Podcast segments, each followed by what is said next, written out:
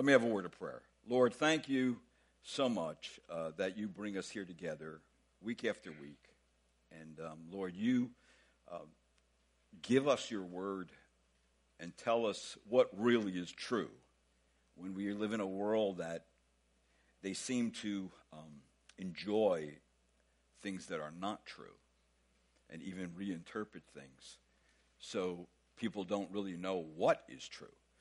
So I pray, Lord, we thank you that you um, you shoot from the hip for to us, and you give us your word. You tell us like it is, and we thank you for that, Lord.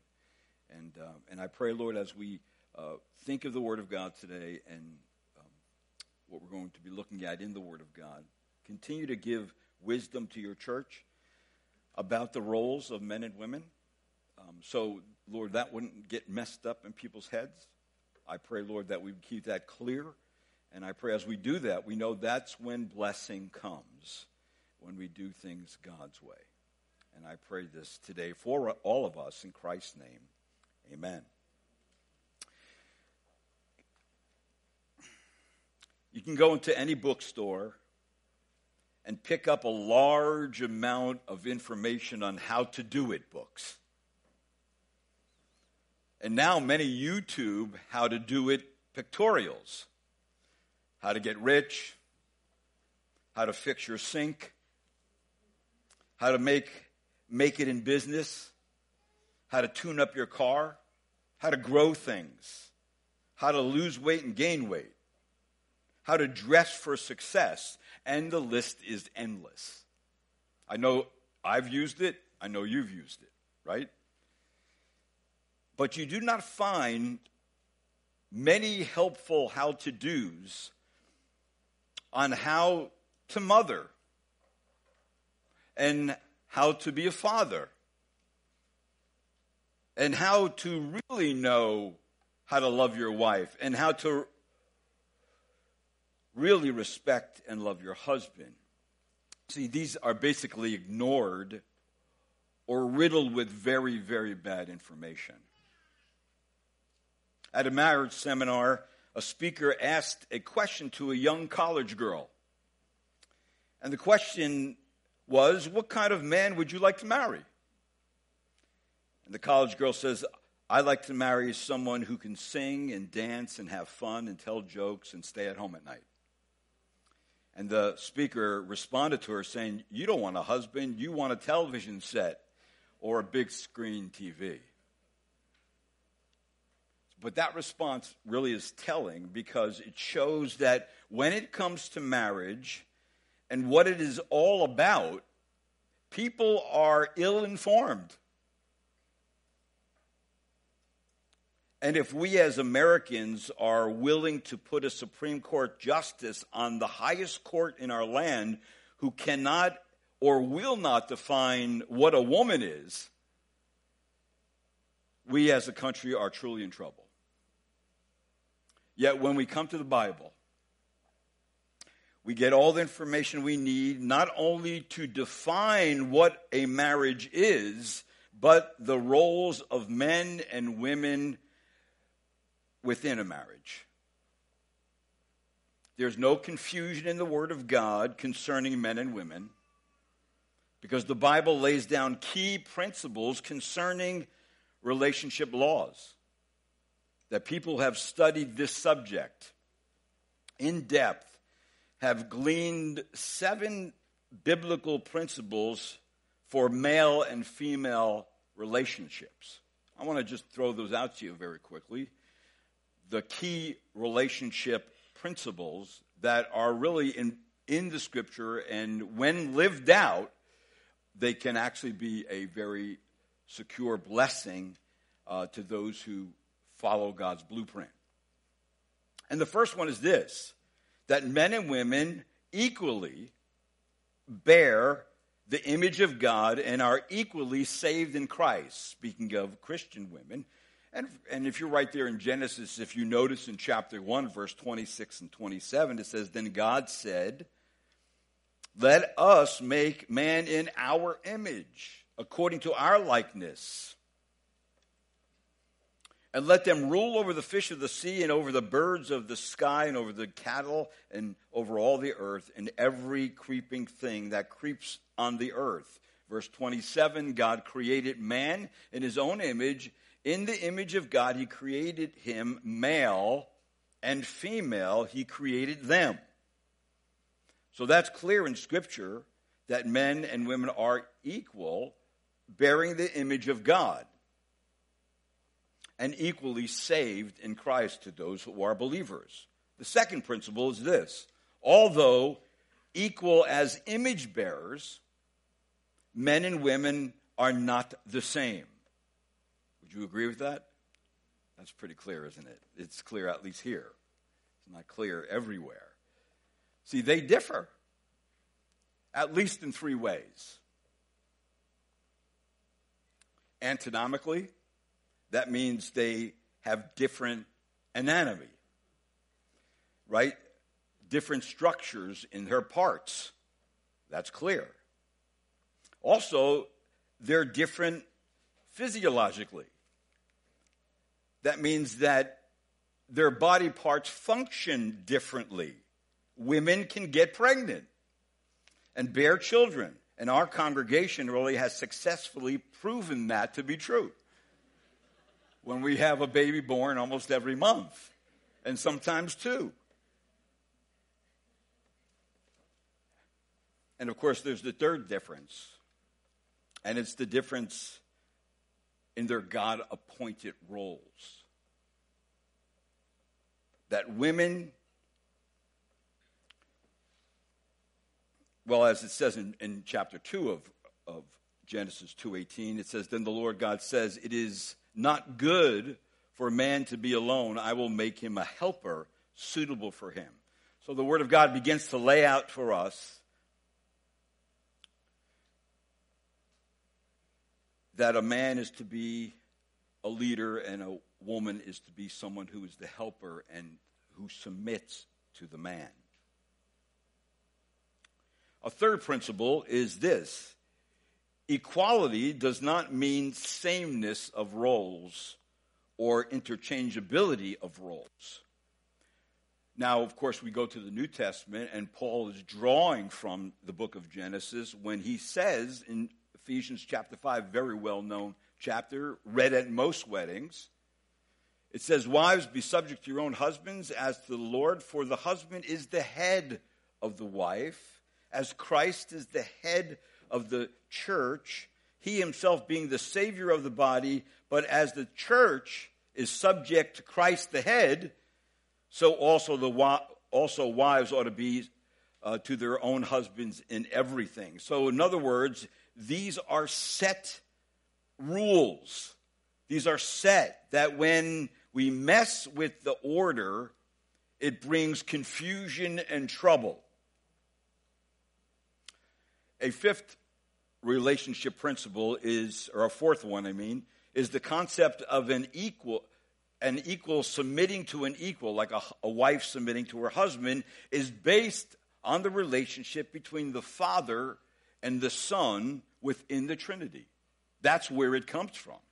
And I can have another message on that from 15 on exactly how that works. But these principles come out of the relationship the Father has with the Son where the father presents himself as the leader in the role, and Christ presents himself as the one who submits to the head, which is the father, as he, in his humanity, as he uh, does the work on earth.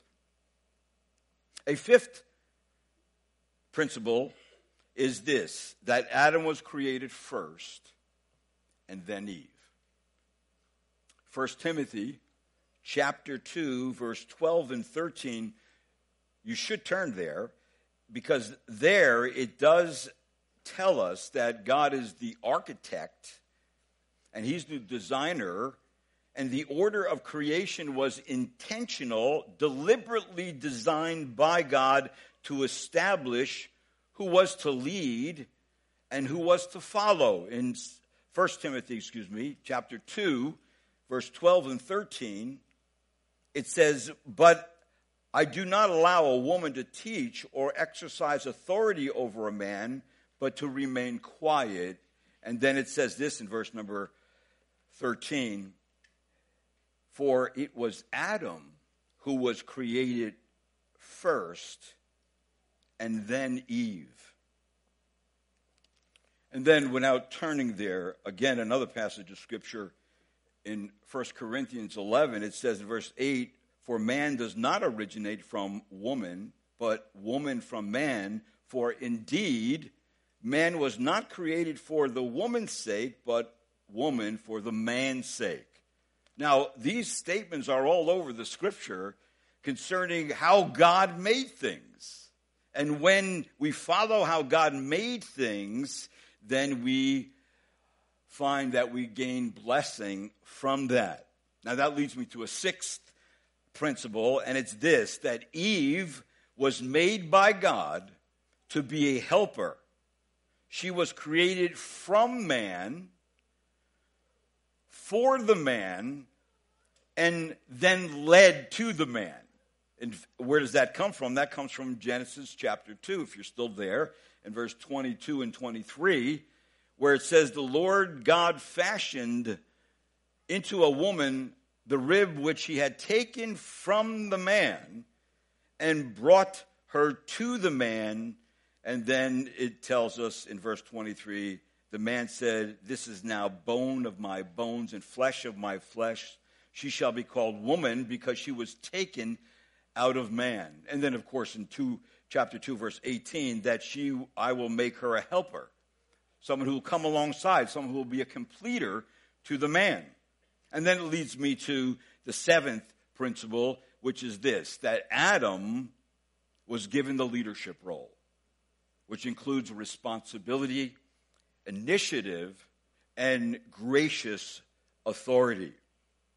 Now, that's God lays those principles out in Scripture for us to follow and to establish our families on those principles and the relationship and roles between men and women. Now, what happened though? Well, in the fall, the fall of man, these role relationship principles were compromised by sin. So when sin entered the world, it did something to the roles of husbands and wives. It corrupted them. Romans 5:12 says therefore just as through one man sin entered into the world and death through sin so death passed upon all men because of all have sinned. So what is it what did it do? What did sin do to the relationships?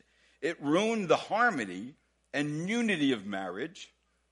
It twisted man's humble, loving leadership into aggressive dominance for some men and others lazy indifference. It twisted woman's intelligent, willing, joyful expression of submission into a manipulative, scheming, and vying for control or even unashamed defiance of the headship of man. That's what sin did.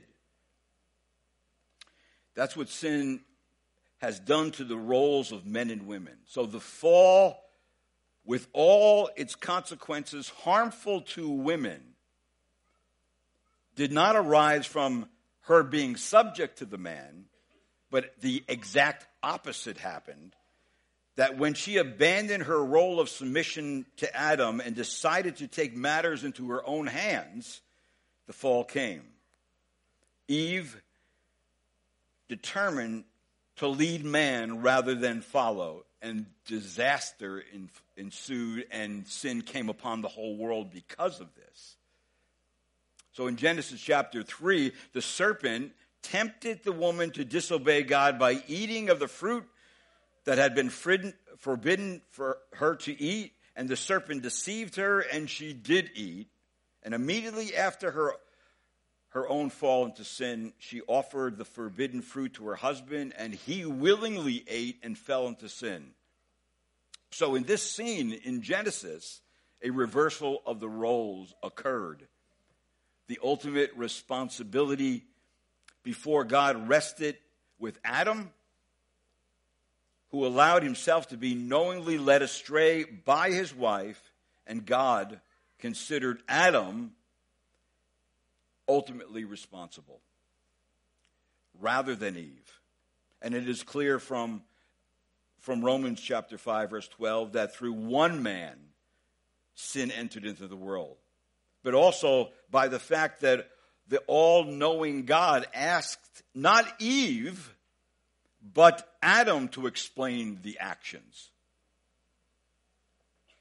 And further in Genesis chapter 3, verse 17, it says this Because you have listened to the voice of your wife and have eaten from the tree about which I commanded you, saying, You shall not eat it.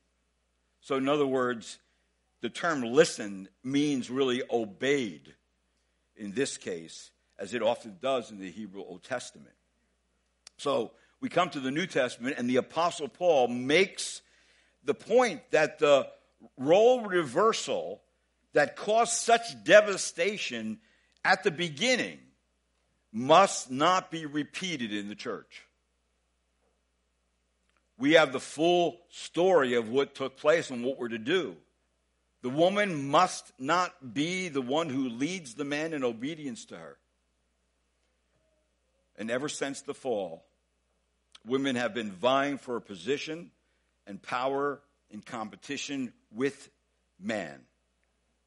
But when they engage in this activity, they are actually making themselves vulnerable to satanic manipulation, as Eve was made vulnerable to satanic manip- manipulation and temptation when she gave in to God's command and gave in to the voice of Satan.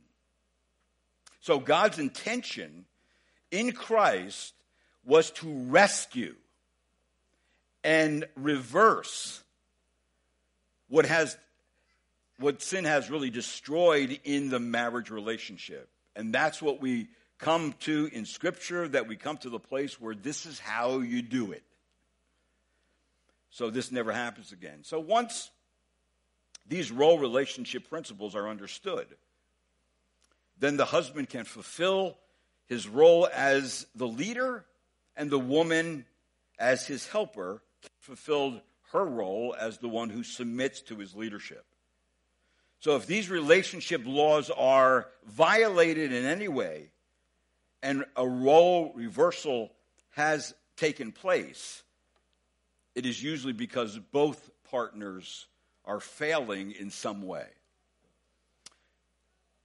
So let's look at some of the things, not all of them, and hardly can do it in just one message. Some of the things that will take place in a marriage between a man and a woman when the man takes the leadership role and the woman takes the subordinate role. So we're taking those seven principles and now looking at them through the lens of Scripture. And so the husband now is the loving leader. So we'll start with him. And under that, there's four characteristics that become evident when a man does lead. And the first characteristic of biblical leadership is this that the husband leads by taking the initiative. You notice that even in our salvation, God the Father takes the initiative to save us. See, he, he because he is the leader in bringing salvation to humanity. And Christ submits to his leadership, coming into the world, being a perfect man, and then obeying the Father even to the point of death. And even in the garden, when Jesus prayed, Father, not my will, but your will be done. If it's possible that this cup can pass from me, please let it pass, but not my will, but your. See, he submits to the authority of the Father. So the man is the one to take the initiative. Now, in Ephesians chapter 5, how do we see that happen? Well, the man chooses to love his wife. For it says in Ephesians 5, verse 25, Husbands, love your wives. Now, the verb there for love is really, it emphasizes choice, that making a the love stronger and more enduring than just m- mere infatuation with another a, a woman. Here is a, a cho- choice to obey the Lord because this love toward the wife is actually commanded by God. It's commanded by God. And so what he does is he chooses to love his wife. And he takes the initiative to do that. And then also in the same passage in Ephesians 5, he does this another thing. He chooses to love his wife sacrificially. Just as Christ loved the church, he gave himself up for her. The church represented as a female, as a her. And Christ is the one who is the one who is taking care of her. So Christ's example shows that the marriage is about uh, the marriage is about what the husband gives, not about what he gets. So he's the initiator. He gives up personal desires and goals and plans for her needs and her desires. And she ends up getting the sense from a worthy man that she's more important than his toys and his hobbies and his projects. See, and what does the, a, a man who's endeavoring to obey the Lord understands that and realizes that and tries to keep that in perspective? Under that, a husband also loves his wife by providing leadership in the home. You know the passage of scripture where it gives us the details on on the qualification, the character qualifications of an elder. It says he must be the, he must be one who manages his household well. That's given to the man, right? Now, of course, that is for elders, but that's the goal of every man to manage his own household well. So he loves her by providing leadership in the home where he manages his household. He takes the initiative in doing that. He doesn't give all the duties to his wife. No, he takes the lead in doing that. And then under that, he loves his wife by being actively involved in her spiritual life. Now, another passage of scripture uh, in Corinthians, it says, where it talks about let them, let the women ask their husbands at home, right? For it is improper for a woman to speak in the church. So the husband is the one who is taking the initiative. He is, he is providing leadership in the home. Uh, he does not want to let his wife lead spiritually. Real men are spiritual leaders, aren't they? See, and, and too often I see the woman dragging the man. It's not how it ought to be. It ought to be the man not dragging his family, but leading his family. And see, when he doesn't do it, then he is actually going against the roles that God has laid out for him and doing actually harm to himself and his family when he does that. A second thing that comes under this, where the characteristic of leadership is secondly, the husband leads by exalting the one led. So, who is he exalting? He's exalting his wife. And what I mean by that is that he loves his wife when he shows her honor.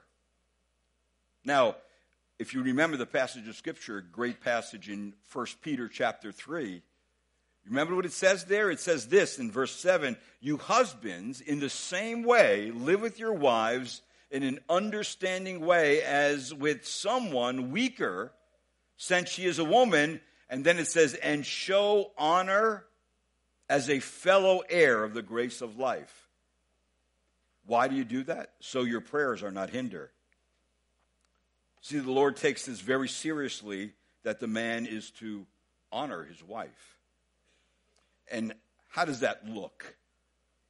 Well, let me just look at how dishonor looks. Dishonor looks when you raise your voice at your wife, yelling at her, using harsh words, manipulating her, insulting her, mocking her, and lying to her. That doesn't honor her. What honors her is when you use gentle tones of voice, when you listen patiently, when you speak respectfully, when you speak kindly, when you express appreciation, and when you really act courteously. See, that is the way you honor somebody. You, you are respecting who they are as a person, and a husband should be doing that because of his leadership. He is honoring his wife as God intends for him to do. That leads to a, a, third characteristic of leadership, and it's this that the husband leads by abiding close to his wife. Now, how, I, how can I express that? Well, in 1 Timothy 3 2, it says, An overseer then must be above reproach, the husband of one wife. In other words, the husband loves his wife by being a one kind, a one woman kind of man. That she can trust him to go out there in the world, to do what he has to do in his labor and his work, and not worry that somehow he's going to fool around. He's a one woman man because he knows he lives as a man leader before God's eyes. And he fears God in that sense where he wants to do what is right. And it doesn't mean that there's not going to be temptations in all these areas. There, there will be. There will be large amount of temptations in our world we live today.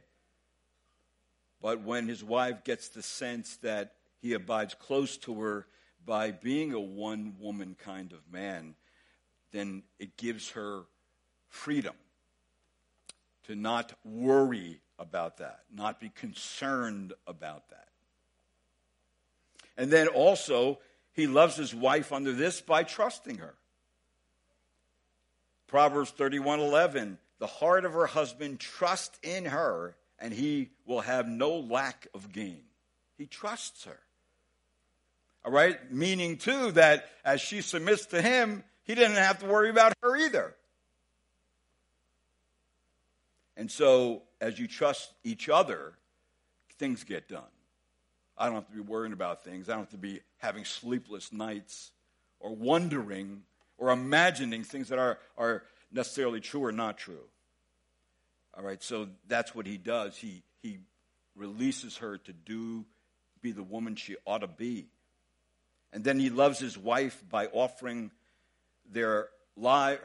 He, he offers his wife his life, to protect their family, also to organize their finances so that she can focus on her full and best attention. Uh, and that attention is going to be in her home and her family. That's where she is the most fulfilled, is the centrality of her home. And that's how God designed it. And then he loves his wife by maintaining an environment in which his wife feels safe that she can be herself. She doesn't have to come into her house and feel like she has to walk on eggshells when he comes home. Right? This is what a leader does. This is what God's kind of leader does. That he really takes care of her in all kinds of way, emotionally, physically. And um, he lays that down. And then there's a fourth characteristic for the man that the husband leads by including loving words and expressions of approval to his wife. In other words, he loves his wife by making her happy. You know, a, this passage of scripture, oh, every time I read it and I'm going through the Bible in Deuteronomy chapter 24, verse number 5, remember, it says, When the man takes a new wife, it says, He shall go out, he shall not go out with the army, nor be charged with any duty. He shall be free at home one year and shall give happiness to his wife, whom he has taken. So he's paying attention to, in that first year of marriage, to make sure that they draw close together and uh, they begin to talk to each other and, and work together with how we're going to do things and how we're going to plan things. It's, it's, it's, a, it's a time where um, a lot of things get done in that first year as you spend time together. not to be pulled away and not be there. So this was what happened in Israel that they made sure this took place. And for what reason? So she can be happy. And then, of course, underneath that, he loves his wife by being a good noticer.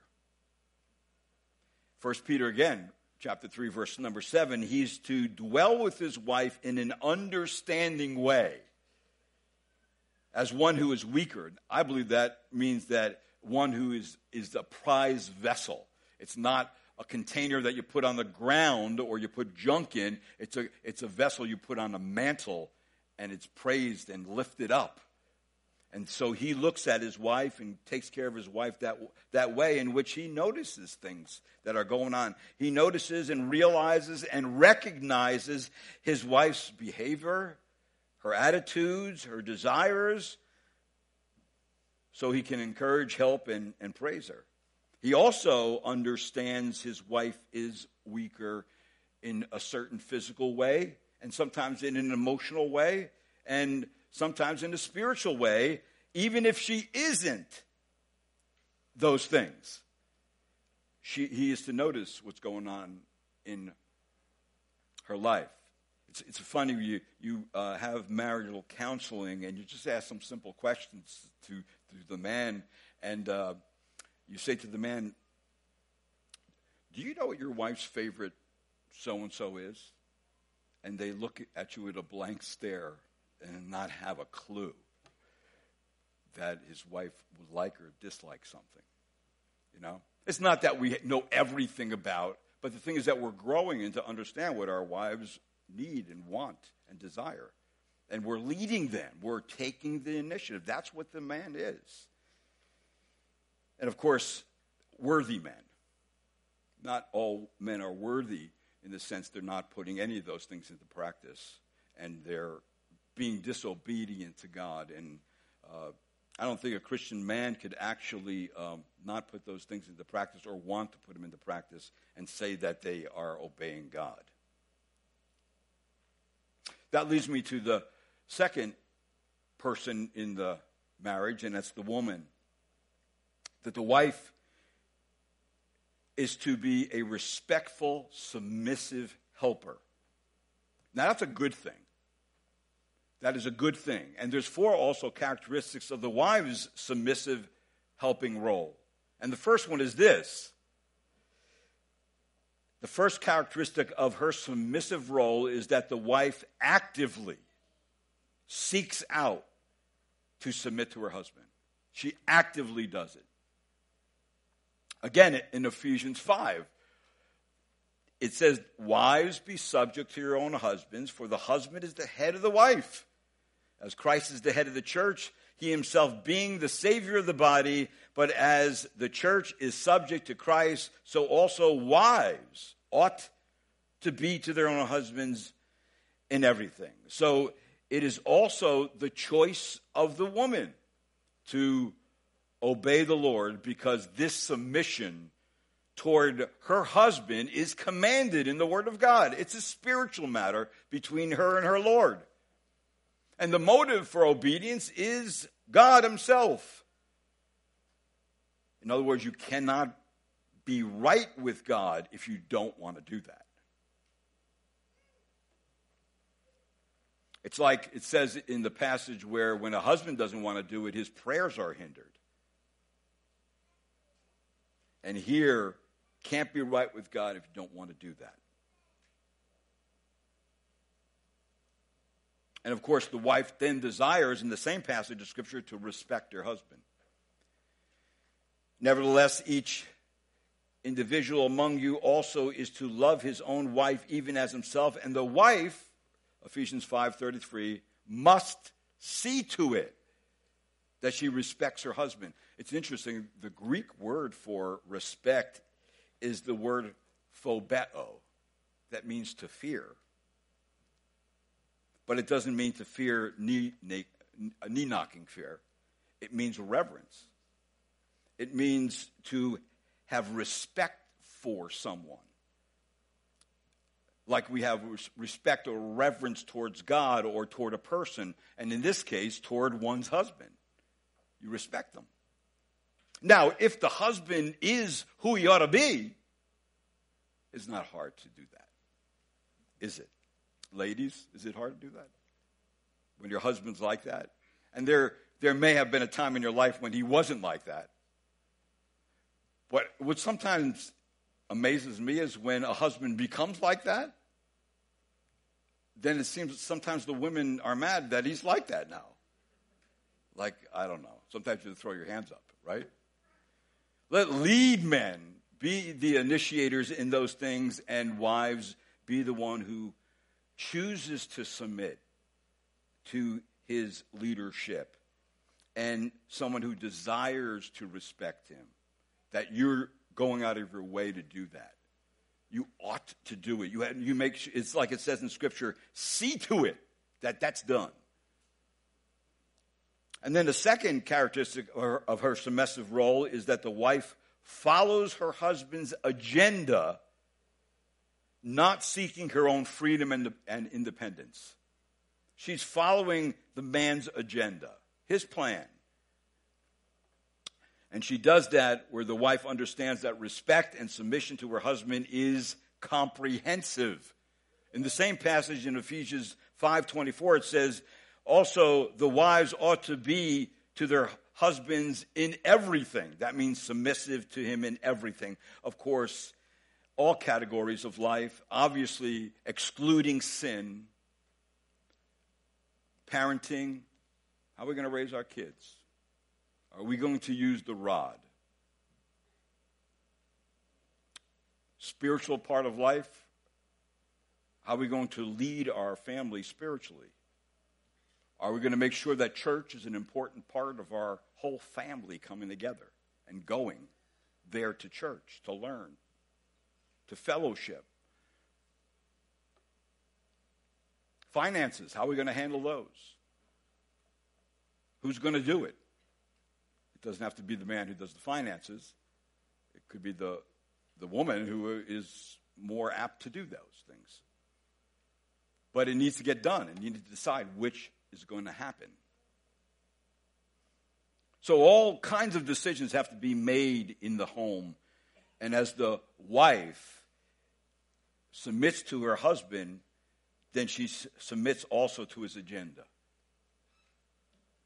And pray that he's worthy that he to carry out that agenda. It was Wayne Grudem who writes uh, Evangelical Feminism and Biblical Truth. He said this If there is genuine male leadership, there is a quiet, subtle acknowledgement that the focus of the decision making process is the husband, not the wife. And even though there will often be much discussion, and there should be much mutual respect and consideration of each other, yet ultimately the responsibility to make the decision rests with the husband.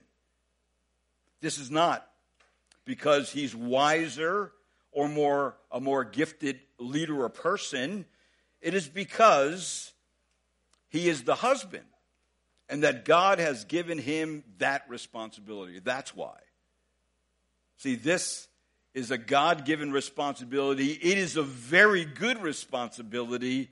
And it, when it is lived out, it brings peace and joy to the marriage. That's the way God designed it. That's the way God designed it. Think about it as building a building. If you have the building plans in front of you and you decide somewhere in the building project you're going to throw the plans away and figure it out yourself, the building's going to end up crumbling, right? Falling down. But if you build on the building plans and you stick with the building plans, and the structure is going to be built strong, and very little is going to be able to take that thing down. That's how God designed marriage and how these things work. A third characteristic of her submissive role is that the wife serves her husband by not competing with his leadership. Not competing. Unfortunately, we live in a world that everything is about competing with men. Everything. Every area of life is about competing with men. We, we live in a society that's feminizing men. You hear the, the term today toxic masculinity. What, what in the world? We need some toxic men who are going to leave their families. We need that kind of thing. We need men who will be men. That's what we need in our country. That's what we need in the church. We could never give that up in the church because that's how God designed it. If, you, if the world can't look anywhere for an example, they must look at the church. And in the church, you know what they're going to find? They're going to find men and women, not perfect men and women. They're going to find men and women who desire to obey Lord and they're figuring these things out and putting them into practice every day. And in doing that, they build a strong family. And then their kids are looking at them. Then they know when they leave the home, I already know what a family's supposed to look like. I know, I already know what, what a husband's supposed to, how a husband's supposed to respond to his, his wife. I already know what a, a, a wife is supposed to, how she's supposed to respond to her husband. I already know that not only do I, I know it from the Word of God, I know it from example. I know it from modeling. It's before my eyes. So we're passing down to the next generation the model that's going to save our nation. The breakdown of the family is a real thing today.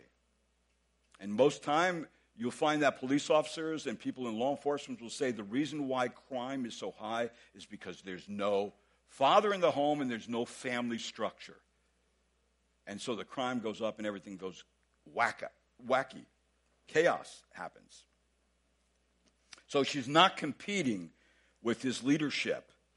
That's why it says in 1 Peter 3 1, she respects her husband, husband by influencing her husband with a holy, submissive behavior. 1 Peter 3 1, in the same way, you wives, be submissive to your own husbands, so that even if any of them are disobedient to the word, they may be won without a word by the behavior of their wives. Wives, a respectful, submissive behavior of the wife is very powerful before a man. That's the tool in your toolbox right there. You want to win, win them, win them, win them like that. If you're going to preach to him, nag him, pulling on his coattails all the time, becoming silent in all the ways that those things happen, you're not going to win them. You're just going to push them away. Submissive, respectful, helpful when you influence your husband by a submissive, holy behavior. Also, she respects her husband by dedication to her husband as a helper. Again, Genesis 2:18 I already mentioned that he she was created by God for the man to be a helper. She's his teammate. She completes them. She puts her gifts at his disposal. I love what it says in the last couple chapters of Proverbs, especially Proverbs 31, verse 10 through 31, that whole section that talks about the personification of wisdom as a woman. And of course, the excellent wife, it tells us there, who can find? That's a question. But when you find her, her worth is far above jewels. And the heart of her husband trusts her and he will have no lack of gain. When you find a wife like that, you don't want to let her go. You want to continue with her forever. And then in Proverbs 31 23, her husband is known in the gates when he sits among the elders of the land. Why is he known in the gates? You know why he's known in the gates? Because of the excellent character of his wise, helpful wife. That's why you look in Proverbs 31 and she's doing all these things. Like, you know, some people have called her the bionic woman, you know. But she's taking care of her family. She's taking care of her husband. She's taking care of the needs of other people. It's amazing what's going on, but she's, it's showing it when a wise person does things, they are efficient in what they do. And the wife who is wise is efficient in what she does. It was John Piper who said a divine calling about the wife that it's a divine calling of the wife to honor, affirm, and nurture her husband's leadership and to help carry it through according to her gifts. He's, she's carrying through his leadership. She's helping him lead. That's what she's doing. And the fourth and final characteristic of, of for the woman in her submissive role is that the wife submits even when she would have preferred a different plan. Ooh, that's a big one. She submits even when she would have preferred a different plan. Now, that could be some biting of the lip a little bit. Maybe we should do it this way. Doesn't mean you don't talk about it, but when her husband uh, has a plan and you prefer a different plan, you submit to his plan. Now, of course, I'm saying that in the sense it's a good plan. It's just an alternate one, right? It may be not exactly what you've done, but he's doing it as a Christian man leading his family. So she respects and submits her, to her husband by keeping her home. And this is a key thing keeping her home the primary influence, which is the greatest sphere of influence that she has. So the, the Christian man wants his home in order. He wants his wife to help him do that. And when she does that, believe me, it's peaceful. It's peaceful. And that's why the epistle of Titus, what does it tell the older women to do? This is what it tells the older women in chapter 2, verse 4 and 5 to do. It says, so that they may encourage the young women to love their husbands. In other words, the, the older women are teaching the younger women, let me, let me show you how it is to be a submissive wife. Let me show you how to do that. Because you don't know how to do that. Not that she says that to them, but they don't know. When you first get married, you don't know anything. You're just figuring it out, right? But if you have the Word of God, you will figure it out. And you will be these people that the Bible's talking about because you know this is how God designed it. And you know what? If God has a plan, it's the best plan. There's no alternative plans. And if you've been around for a while and you actually put these principles into practice, there's no arguing with them. This is it. This is the way to do it. This is the way to have a blessing. This is the way to have influence right here. This is it right here. It says this so that they may encourage the young women to love their husbands and to love their children. And then it says this to be sensible, pure, workers at home, kind, being subject to their own husbands. And why do they do that? Here's the result so that the word of God will not be dishonored. So, in other words, so the plan of God will be exemplified by all who see. This is not my design, this is God's design. And when, when you put it into practice, God's honored. That's the goal. When a man puts that into practice, his prayers are heard as the leader. So, this is the attitude of a God fearing woman.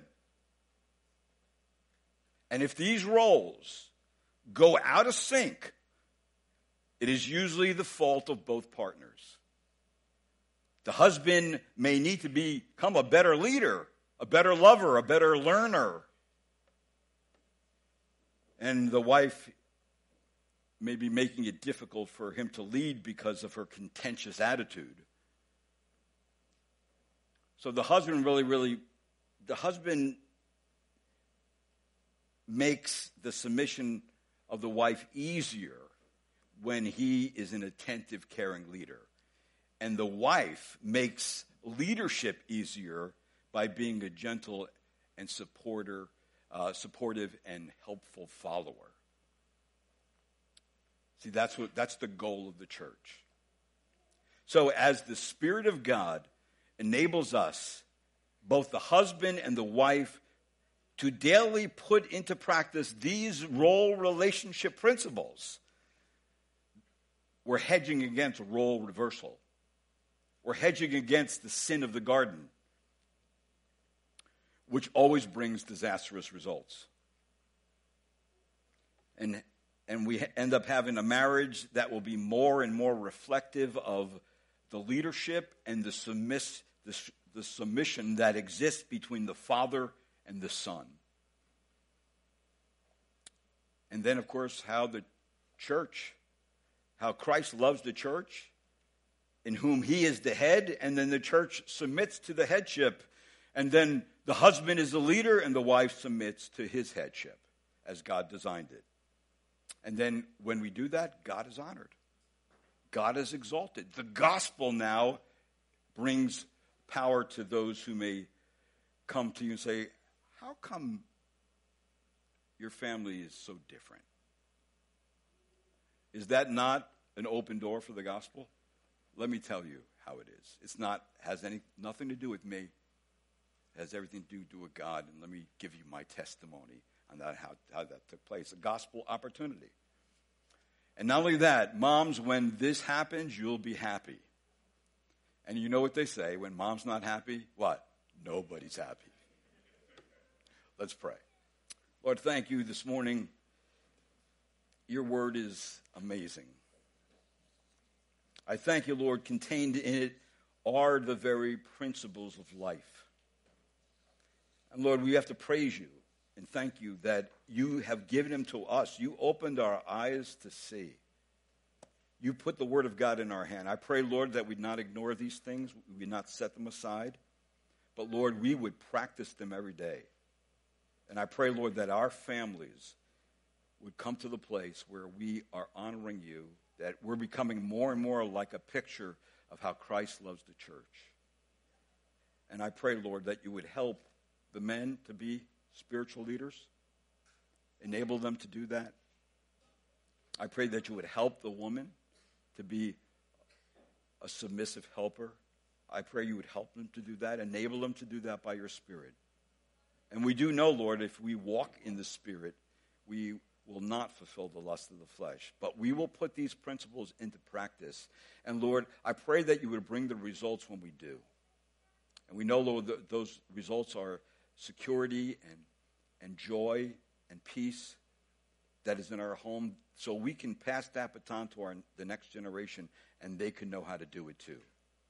And I pray, Lord, in the end result, your name will be exalted and your word would be lifted up as what is true. And I pray this in Christ's name. Amen. Let's stand together.